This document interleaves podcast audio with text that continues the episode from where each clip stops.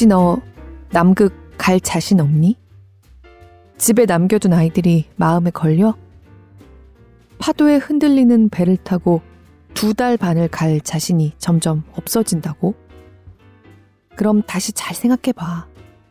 아직 보름간의 시간이 남아있잖아. 내 계획을 되돌릴 수 있어. 리조트 주차장에 아직 내 자동차도 있잖아.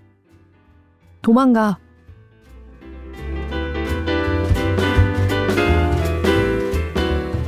안녕하세요. 골라듣는 뉴스룸에서 함께 책 읽는 시간, 북적북적입니다. 저는 권애리 기자입니다.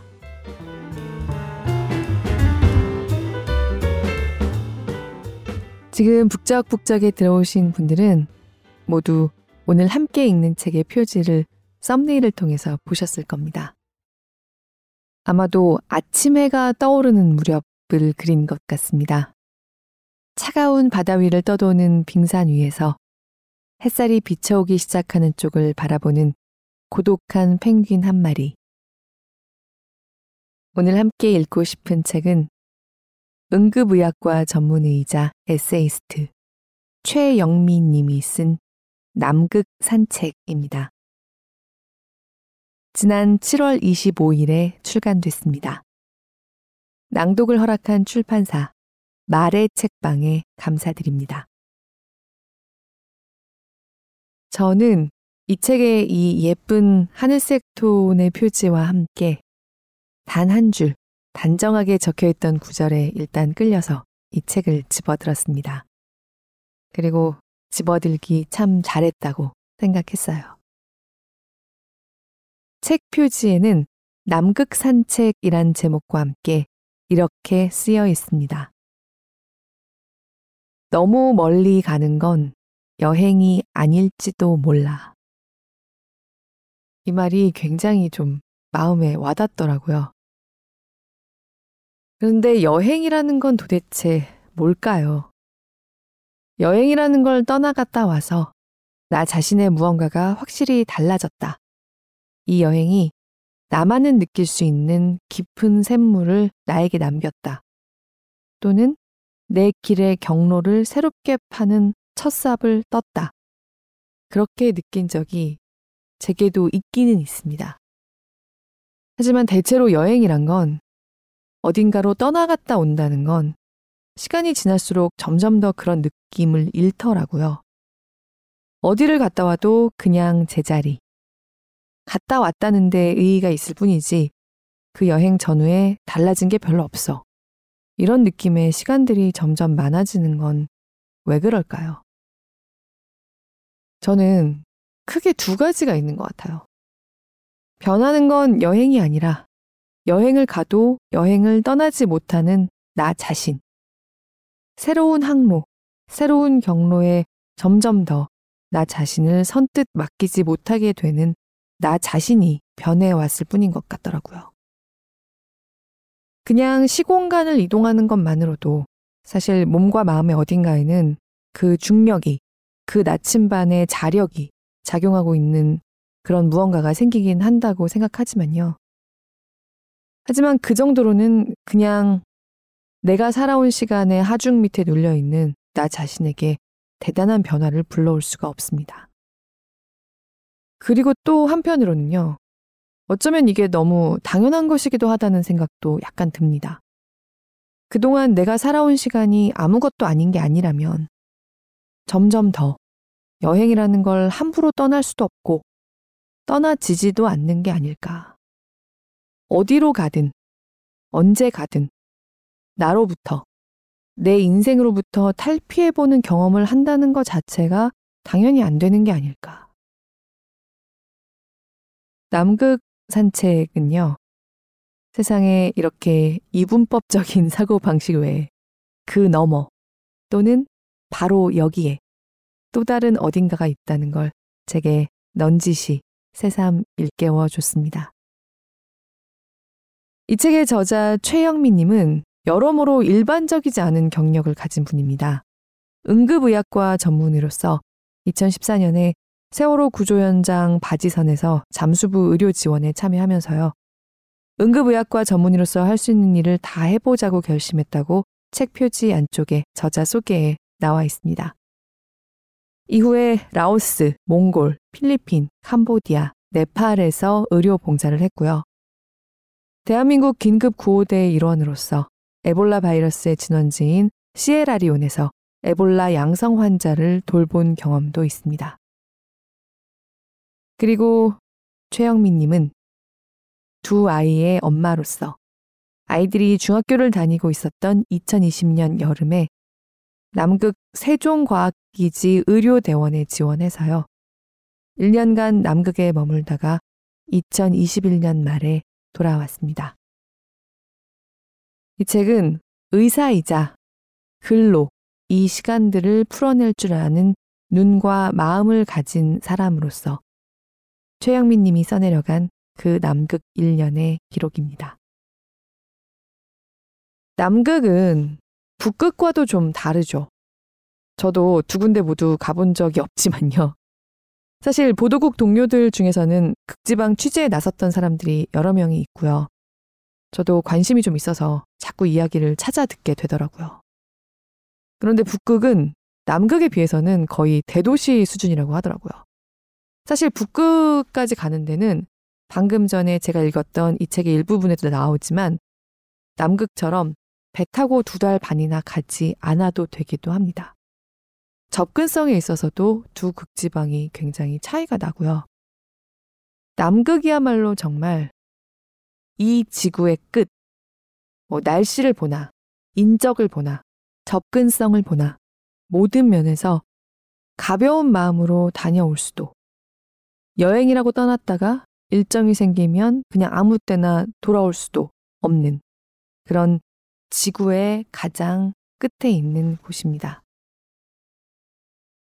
최영민님의 남극 일기에는 그야말로 남극이니까 라고 말할 수밖에 없는 쉽게 할 수 없는 경험들이 여럿 나옵니다.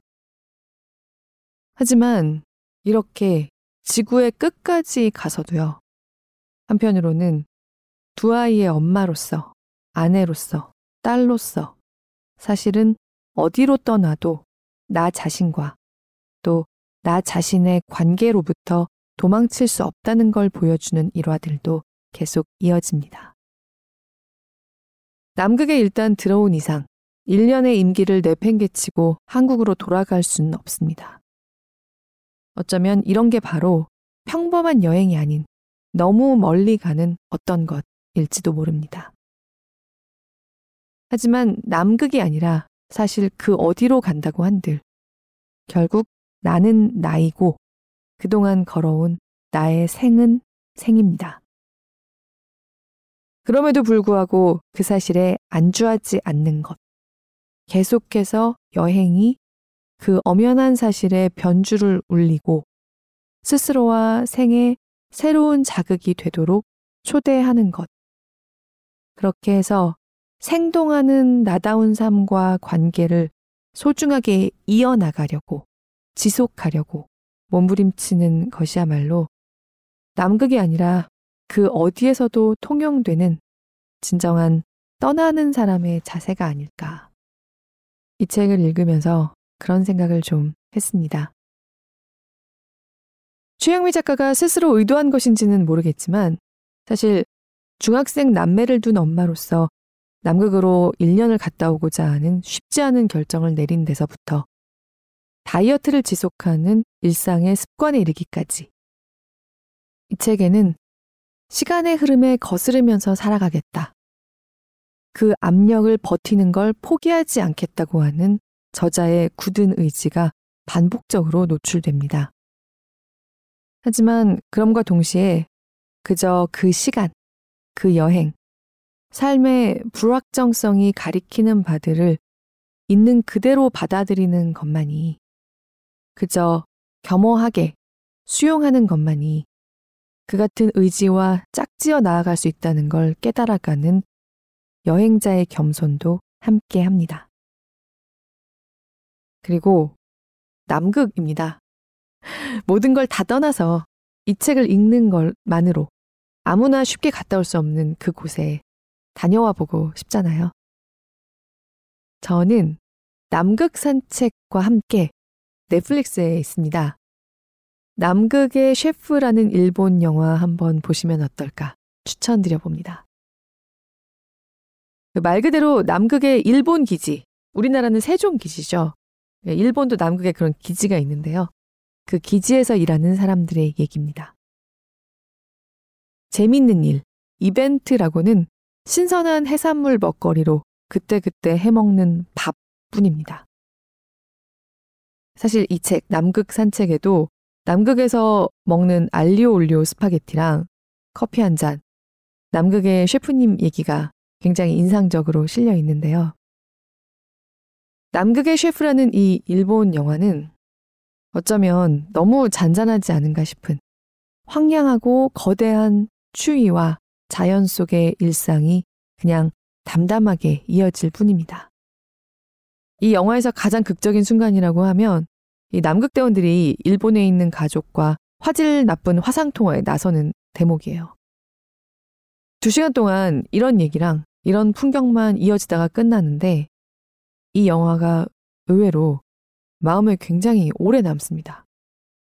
처음 봤을 때는 별로 인상적이지 않다는 느낌인데 시간이 지날수록 생각이 나요. 사실 남극은 남극 산책의 표지처럼 예쁘장한 곳이 아니고 그러나 분명히 아름다운 곳이고 하지만 정말 무섭고 막막한 곳이기도 하고요.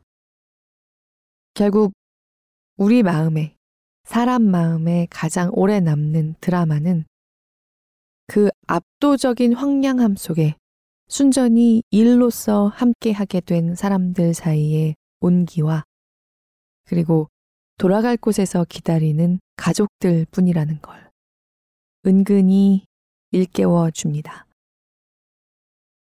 남극기지의 그 느낌을 이 남극의 셰프란 영화를 통해서 어느 정도 좀 느껴보고 남극 산책을 읽으시면 이 책을 읽는 재미가 배가 되지 않을까. 최영미 작가가 묘사하는 남극의 모습들이 문득문득 좀 떠오르면서 읽을 수 있지 않을까 생각합니다. 들어주시는 모든 분들 늘 깊이 감사드립니다. 아무 일도 일어나지 않을 수도 있을 것 같은 이 주말에 저랑 남극에 좀 다녀오시죠. 북적북적과 이제는 남극까지 함께 여행해 주셔서 고맙습니다.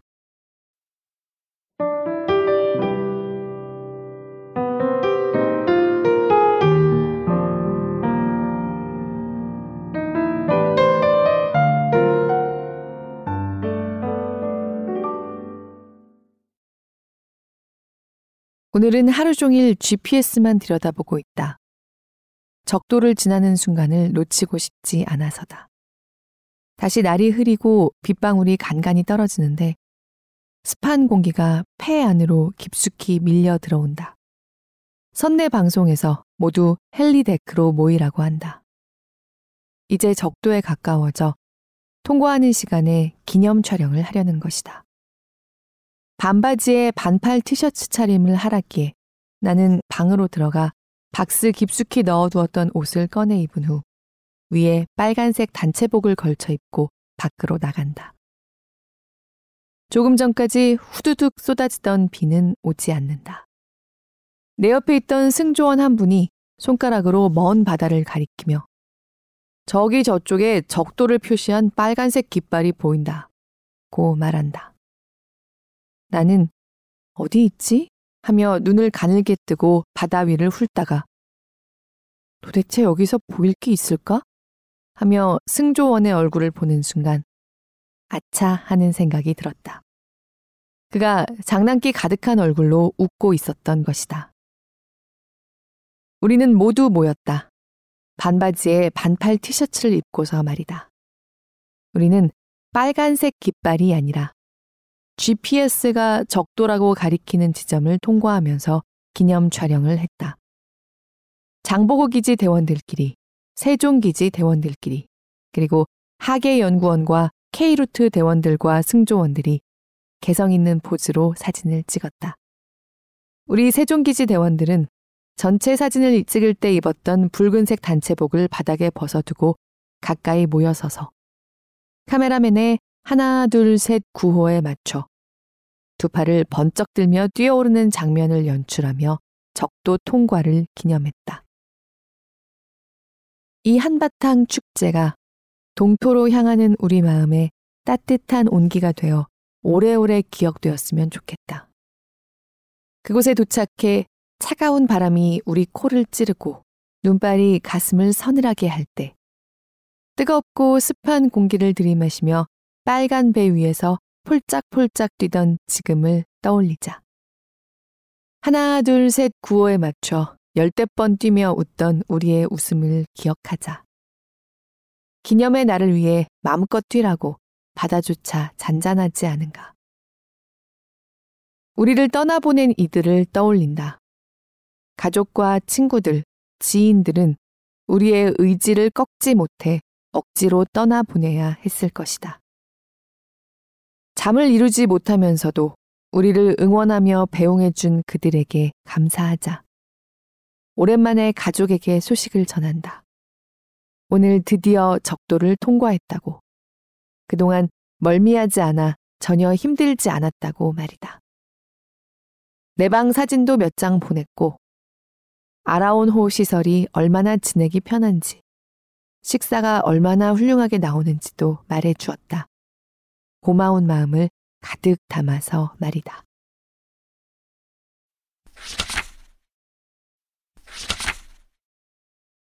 도경 12장에 난득지화라는 글이 자꾸 머릿속에 떠오른다. 난득지화 명인 행방. 얻기 어려운 재화는 사람의 행동을 어지럽게 만든다. 그 글의 설명을 보니 이렇게 적혀 있다. 문명의 욕망은 결국 인간을 더욱더 큰 자극에로 휘몰아가며 인간은 결국 삶의 정로를 잃게 된다. 이 글은 남극에 가고 있는 나를 돌아보게 만든다. 경쟁을 통해 어느 때보다 경쟁률이 낮았지만 선발되어 좋은 시설을 갖춘 장소에서 자가 격리를 한 후 배에 올라 필요한 모든 것을 제공받고 남극을 향해 가는 길에 특별한 경험을 하고 있는 나 자신 말이다. 밤새 쉬지 않고 달리는 배의 왼쪽 동력 하늘을 은은한 주홍빛으로 물들이던 아침놀.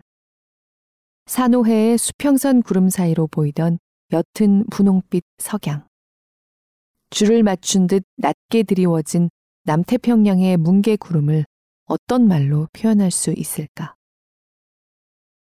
비가 세차게 내리던 날 거친 파도 위를 유유히 날던 갈매기들.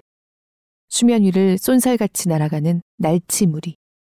브릿지에서 처음 마주쳤던 장엄한 남극 대륙. 대륙과 해빙이 하나인 듯 온통 하얗게 펼쳐져 있던 설원. 바다의 얼음을 깨고 대륙에 다가가던 쇠빙선의 요란함. 갈라지는 얼음을 피해 도망가던 펭귄들. 장보고기지 앞바다에 출몰한 바다 표범. 로스해역 활동 중에 마주친 끝이 보이지 않던 거대한 빙벽 등 이 모든 것들을 과연 누가 경험할 수 있을 것인가. 이것들을 사진에 담아 가족과 지인에게 보내거나 SNS에 올리면 그들은 진기한 체험을 하고 있는 나를 걱정하면서도 부러워한다. 그들 중 일부는 남극 이야기를 처음 꺼냈을 때부터 나를 격하게 응원해 주었지만 일부는 내가 마치 사지를 향해 가는 것처럼 바라보기도 했다. 하지만 항해의 날이 길어지고 나의 신변에 아무 이상이 없으며 배가 생각보다 안전하다는 것을 느끼게 된 것인지 모르지만 그때부터는 나를 부러워하고 아주 특별한 경험을 하는 사람으로 바라보기 시작했다. 그러던 중 나는 노자가 옳았다의 난득지화를 떠올리며 이런 생각을 했다. 바로 이런 것. 누구나 다 가질 수 없는 것. 아주 특별하고 얻기 어려워. 나도 한 번쯤 가져봤으면, 나도 해봤으면 하는 것 또한 난득지화가 아닐까 하는 생각을 말이다. 다른 사람들이 내가 남극에 가는 것을 부러워하고 나 또한 그럴 만하다는 것을 부인할 수 없는 상황이라면 나는 누구나 가져볼 수 없는 보화를 어떤 마음가짐으로 지녀야 할까? 정말 나는 그것을 가져도 마땅하다고 생각하고 있는가? 갖은 고생과 위험을 무릅쓰며 여기까지 왔기 때문에 당연히 누릴 자격이 있다고 생각하는가? 혹시 내가 보고 경험한 것을 자랑 삼아 늘어놓고 있지는 않은가? 내게 제공되는 음식을 접시에 가득 담은 후 다 먹지도 못하고 낭비하고 있는 것은 아닌가? 배를 타고 가는 긴 시간을 허투루 보내고 있지는 않은가? 사람의 발걸음이 닿지 않는 천혜의 자연인 남극을 내가 누려야 할 어떤 대상으로 삼고 있지는 않은가? 사실 난 특별한 경험을 하고 있다. 특별한 곳을 향해 가고 있는 것도 맞다. 그렇기 때문에 더욱 내 발걸음을 조심해야 하고 그것들을 망가뜨리지 않기 위해 노력해야 한다. 내가 이런 마음으로 나를 제어하고 단속해야 다른 사람들의 마음을 어지럽히지 않을 수 있다. 내가 가지고 있는 것을 당연한 나의 특권이라고 생각하지 않아야 하는 것이다. 그럴수록 남극의 자연 안에 조심스럽게 머물다 가야 한다. 어쩌면 사람의 발길이 닿지 않아야 더 아름다울 곳임에도 불구하고 누군가가 가야 한다면, 그것이 나라면 더 큰 책임감과 의무가 있어야 하는 게 아닐까? 남극의 변화를 목도하고 인간의 책임을 고민하는 시간. 그리고 거대하게 펼쳐진 빙벽과 차고, 희고, 넓고 찬란한 풍광 앞에서 내게 무엇이 부족한지 돌아보는 시간을 갖지 않는다면 15개월의 긴 여정이 내 인생에 아무런 교훈도 주지 못할 것이다.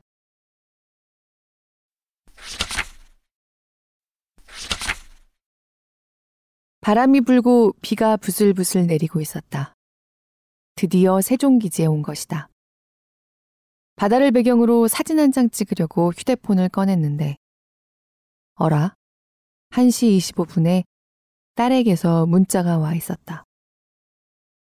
엄마, 전화 돼요? 엄마의 도움이 필요해요.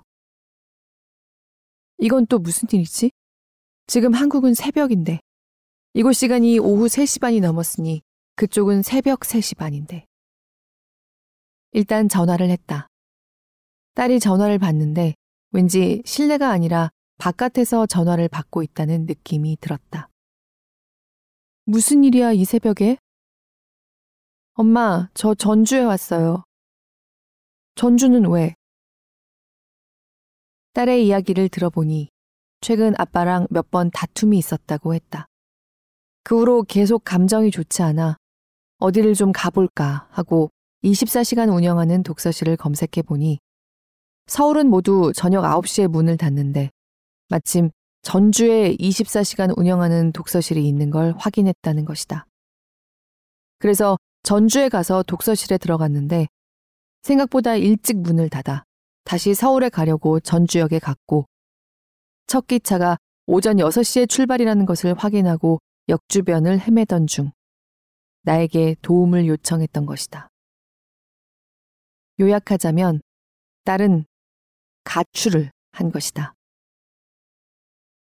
난 화가 나거나 놀라거나 하지 않았다. 오히려 정신이 번쩍 나면서 두 시간째 전주역 주변을 맴돌고 있는 딸의 안전이 우선이라 생각했다. 일단 딸에게 전주역에 사람이 있는지 물었다. 사람이 없다고 한다. 그럼 근처에 사람이 있을 만한 곳이 있는지 물었다. 24시간 편의점이 역 앞에 있다고 한다. 근처에 경찰서가 보이는지 물었다. 아까 걸어오다가 봤다고 한다. 그럼 그쪽으로 가라고 했다. 경찰 아저씨한테 기차를 탈 때까지 있게 해달라고 부탁을 하고 보호자 연락이 필요하다고 하면 엄마 전화번호를 알려주라고 했다. 잠시 후에 딸에게서 경찰서에 왔고 여기서 기차 탈 때까지 기다려도 된다고 했다. 고 문자가 왔다. 난 깊은 안도의 한숨을 쉬며 바다를 바라보았다. 북서풍에 실려온 빗방울이 얼굴을 때리고 남극 갈매기는 부두 주변을 맴돌다가 해안에 펼쳐진 자갈 위에 내려앉았다. 난 남편에게 걱정하지 말라고 카톡을 보냈다. 남편이 어디까지 알고 있는지는 모르지만 새벽이 되어도 안 들어오고 있는 딸을 걱정할 게 분명했기 때문이다. 난 딸에게 문자를 보내 기차를 타면 꼭 알려달라고 했고 오전 6시가 조금 못 되어 딸에게서 문자가 왔다. 잘 탔어요. 참으로 역사적인 날이다. 엄마는 배에서 내려 자갈을 밟고 비를 맞으며 황량한 세종기지 주변을 두리번거리고 있고 딸은 기차를 타고 낯선 도시에 도착해 콧물을 훌쩍이며 역 주변을 배회하고 있다. 가만히 생각해 보니 우리의 상황이 크게 다를 것도 없다. 전주도, 남극도, 그 어느 곳도 앞으로 맞닥뜨릴 일에 대해 우리에게 명확한 것을 보여주지 않는다. 목표도, 안전한 길도, 그리고 나를 도와줄 사람도 결국은 내가 찾아야 하는 것이다. 딸과 나는 지금 모험의 한가운데 서 있는 것이다.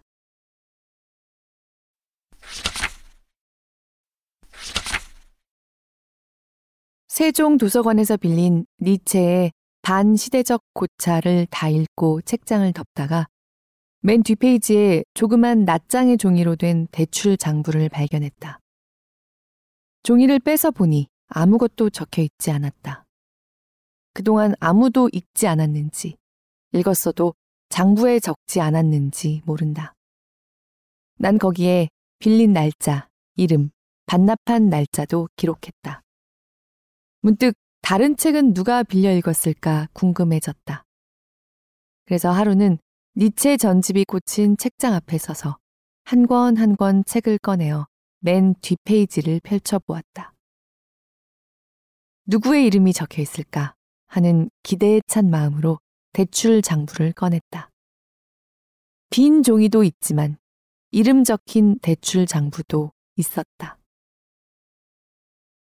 비극의 탄생 89년 3월 12일 땡땡땡 94년 8월 20일. 모모모. 짜라투스트라는 이렇게 말했다. 4월 22일. 모모모. 우상의 황혼. 92년 1월 2일. 모모모. 인간적인. 너무나 인간적인. 5월 1일. 땡땡땡.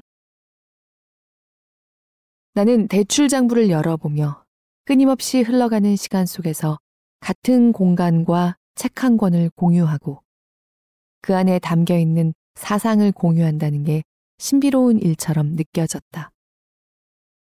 누군지는 모르지만 이름을 적은 그 대원들과 왠지 모를 유대가 형성되는 것을 느꼈다. 얼마 전 니체의 책 한 권을 또 빌렸다. 월동을 끝내고 나갈 때까지 다 읽지 못할 것 같아. 귀국을 하는 길에 들고 갈까? 하고 잠시 생각했다. 하지만 장부에 적힌 내 이름 밑에 또 다른 대원이 자신의 이름을 멋지게 적기를 바란 마음에 그런 생각은 아예 접기로 했다.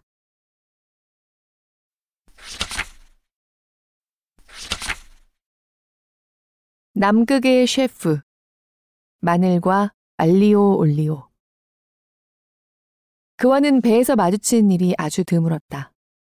파도가 거의 없는 날에 바다에서 파도가 거의 없는 날은 거의 없다. 어쩌다 한 번 식당에서 만났다. 그는 멀미가 아주 심했다. 아침 식사를 함께 하던 그날 나는 주방 가까운 테이블에 앉아 식사를 하고 있었고 그가 음식 접시를 가지고 내 앞에 앉았다. 나는 그에게 안부를 물었고 그는 괜찮다고 대답을 했지만 썩 좋아 보이지 않았다. 어느 날 점심 식사를 하러 내려온 그의 오른쪽 눈썹 가장자리에 거즈가 붙어 있었다. 무슨 일이냐고 물었더니 상처가 좀 났다고 했다. 처음에는 긁힌 상처라고 단순히 생각했다. 나중에 그의 룸메이트인 대원에게 들으니 계단을 내려가다가 배가 흔들리면서 계단 손잡이에 얼굴을 부딪혀 눈썹 가장자리가 찢어졌고 의무실에 가서 봉합 치료를 받았다는 것이다. 배에는 선의가 계셨기 때문에 내가 조치할 수 있는 상황이 아니어서 상세한 내용은 모르고 있었던 것이다. 하지만 그는 우리 세종기지 대원이다. 게다가 대원들의 생존을 책임지는 어떻게 보면 의사보다 더 중요한 업무를 맡은 대원이기 때문에 걱정을 안 할 수 없었다. 다행히 상처 외에 다른 후유증이 없는 듯해 안심했다. 그와 가까이 지내는 대원에게 듣기로는 그는 사고 이후로 신기하게도 멀미가 사라졌다고 한다.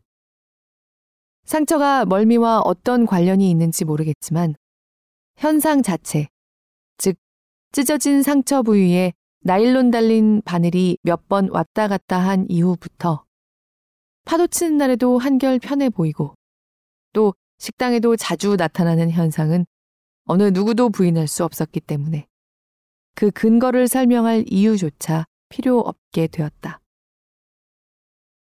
세종기지에 도착한 후로는 모두들 자신에게 주어진 업무로 바빴다. 특히 주방은 늘 어느 업무보다 바쁘게 돌아가고 있다. 셰프가 하는 일은 멈출 수 있는 성질의 것이 아니기 때문이다. 평일에는 17명을 위한 식사를 매 끼니 준비하고 주말에도 공식적인 업무는 아니지만 밥과 반찬은 떨어지지 않도록 미리 준비해 두어야 하기 때문이다. 물론 대원 전체는 주방 일에 직접 간접으로 관여를 한다. 명절이 되면 음식 장만하는 일을 돕기도 하고 금요일 회식 때에는 대원들이 돌아가면서 주방 일을 돕는다. 테이블 위에 인덕션을 가져다 두고 술안주를 세팅하는 일을 한다. 평일에는 설거지 당번이 있다. 대원들이 식사 후에 싱크대 설거지통에 그릇을 넣어두면 당번이 식사를 마친 후 닦는다. 셰프가 휴가를 받은 날에는 어느 날 횡하게 비어있는 배식대를 보며 당황하지 않도록 셰프의 휴가를 미리 확인해야 한다. 요리하는 것을 즐기거나 혹은 즐기지는 않지만 모두를 위해 기꺼이 자신의 시간과 정성을 들일 줄 아는 몇몇 대원들이 주방에 들어간다.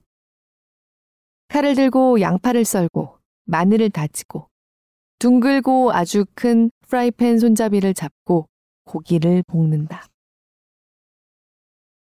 하루는 총무님이 공지방에 마늘을 까고 싶은 사람은 식당으로 모이라 하는 글을 올렸다. 나는 시간에 맞춰 마늘을 까기 위해 식당으로 내려갔다. 음식하는 일을 돕지 못하니 이거라도 해야겠다는 생각이 들었다. 게다가 마늘은 아주 중요한 음식 재료 아닌가. 여섯 명 정도 모였다. 우리는 한 테이블에 둘러앉아 통마늘을 깠다. 셰프는 3시간 동안 가득 채운 스테인리스 통을 보고 좀 놀란 표정을 짓더니 고맙다는 말을 하며 주말 원하는 시간에 알리오 올리오를 만들어주겠다고 했다. 나는 마늘을 까면서 이미 유용한 무언가를 얻었기에 덤으로 선물을 받는 기분이 들었다. 어쨌든 거절할 이유는 없었다. 난 언제 음식을 해달라고 할까 하고 머리를 굴리며 마늘통을 내려놓은 후 주방을 빠져나왔다. 3일 후 토요일 오전 그에게 오늘 점심에 먹을 수 있을까요? 아니면 내일 아점도 좋습니다. 라고 문자를 보냈다. 아무래도 마늘 가득한 통을 들여다볼 때의 감동이 그에게 아직 남아있을 때 요리를 해달라고 하는 게 좋을 듯 했다. 그런데 대답이 없었다.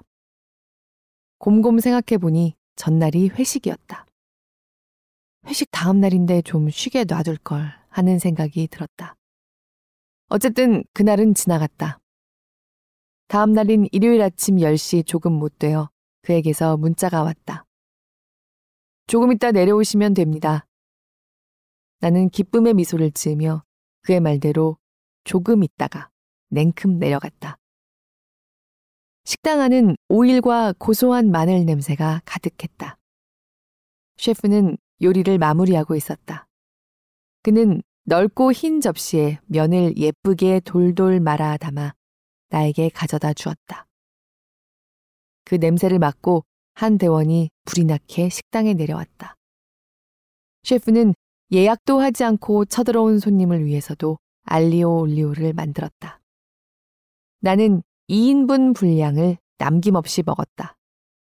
내 앞에 손님도 내 것보다 더 많은 양의 요리를 아주 조금 남기고 다 먹었다.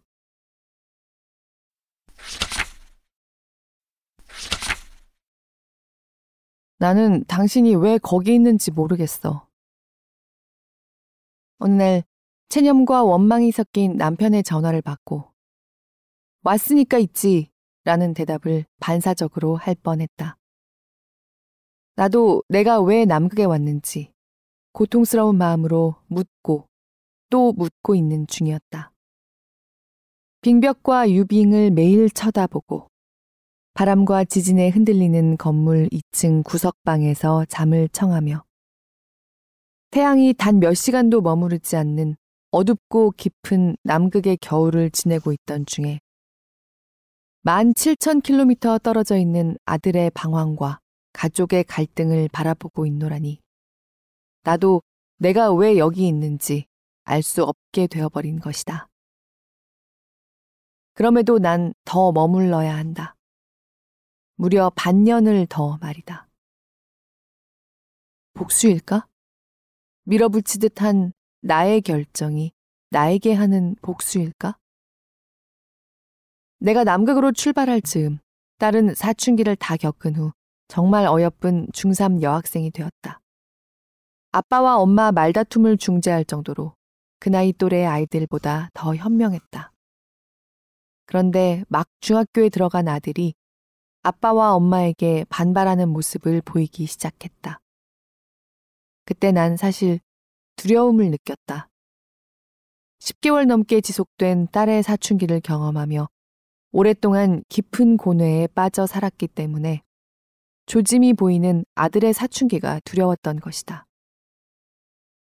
아들도 나를 힘들게 하면 어쩌지?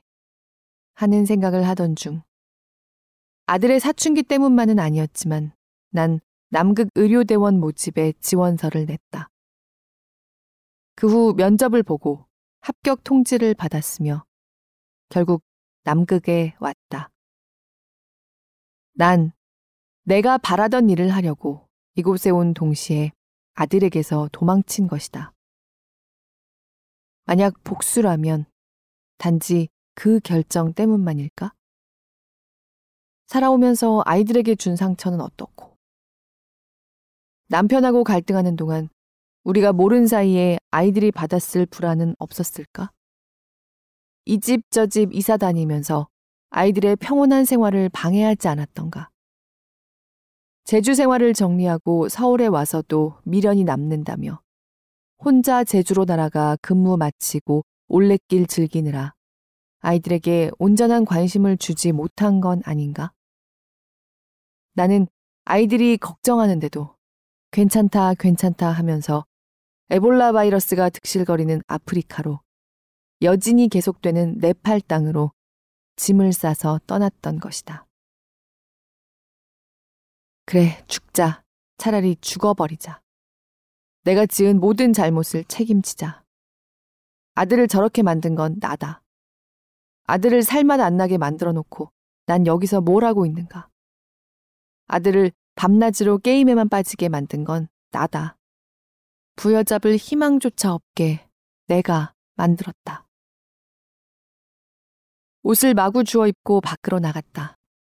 눈발이 섞인 바람이 거세게 불고 있었다. 바람에 등 떠밀리듯 서쪽 세종곳을 향했다. 누군가에서 도망치는 사람처럼 해안 자갈 위를 달렸다. 바람은 더 거세지고 파도는 해안으로 거세게 몰아치고 있었다. 자갈길이 점점 물에 가까워지면서 파도의 거품이 내 발로 튀어올랐고 장갑을 끼지 않은 손이 저려왔다. 주머니에 손을 넣고 걷기 시작했다.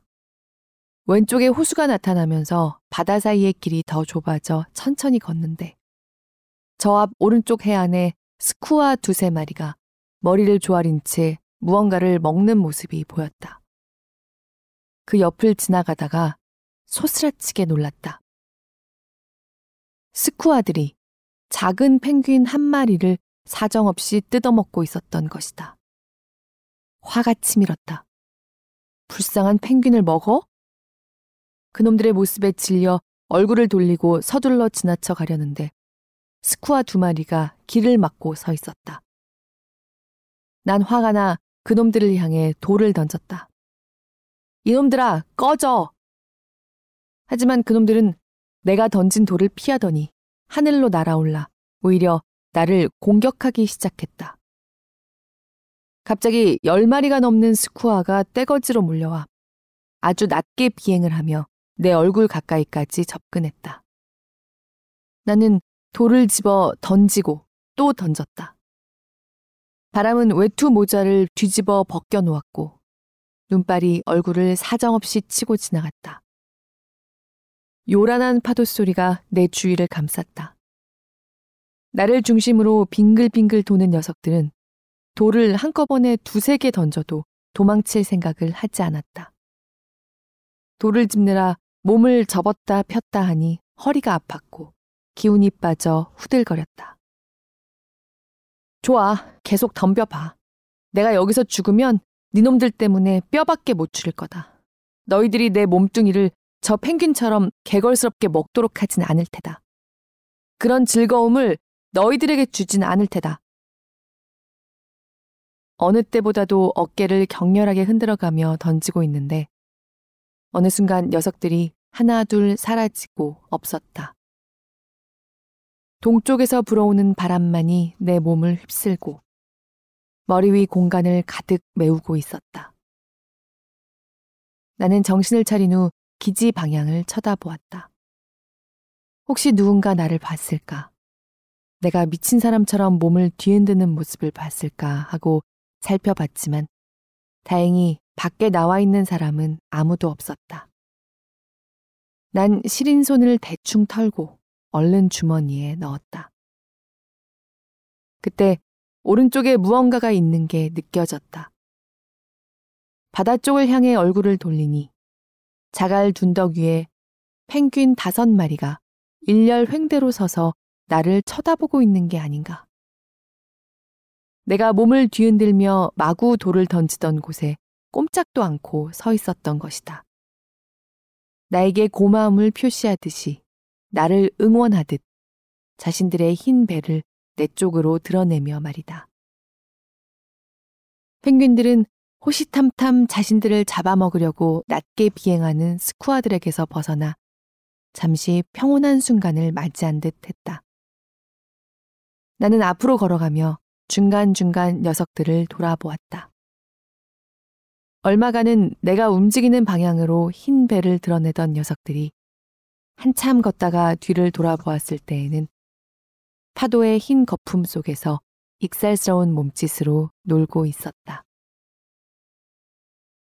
바람이 세종고지를 돌아 남쪽으로 걸어가고 있는 나를 바다 쪽으로 거세게 떠민다.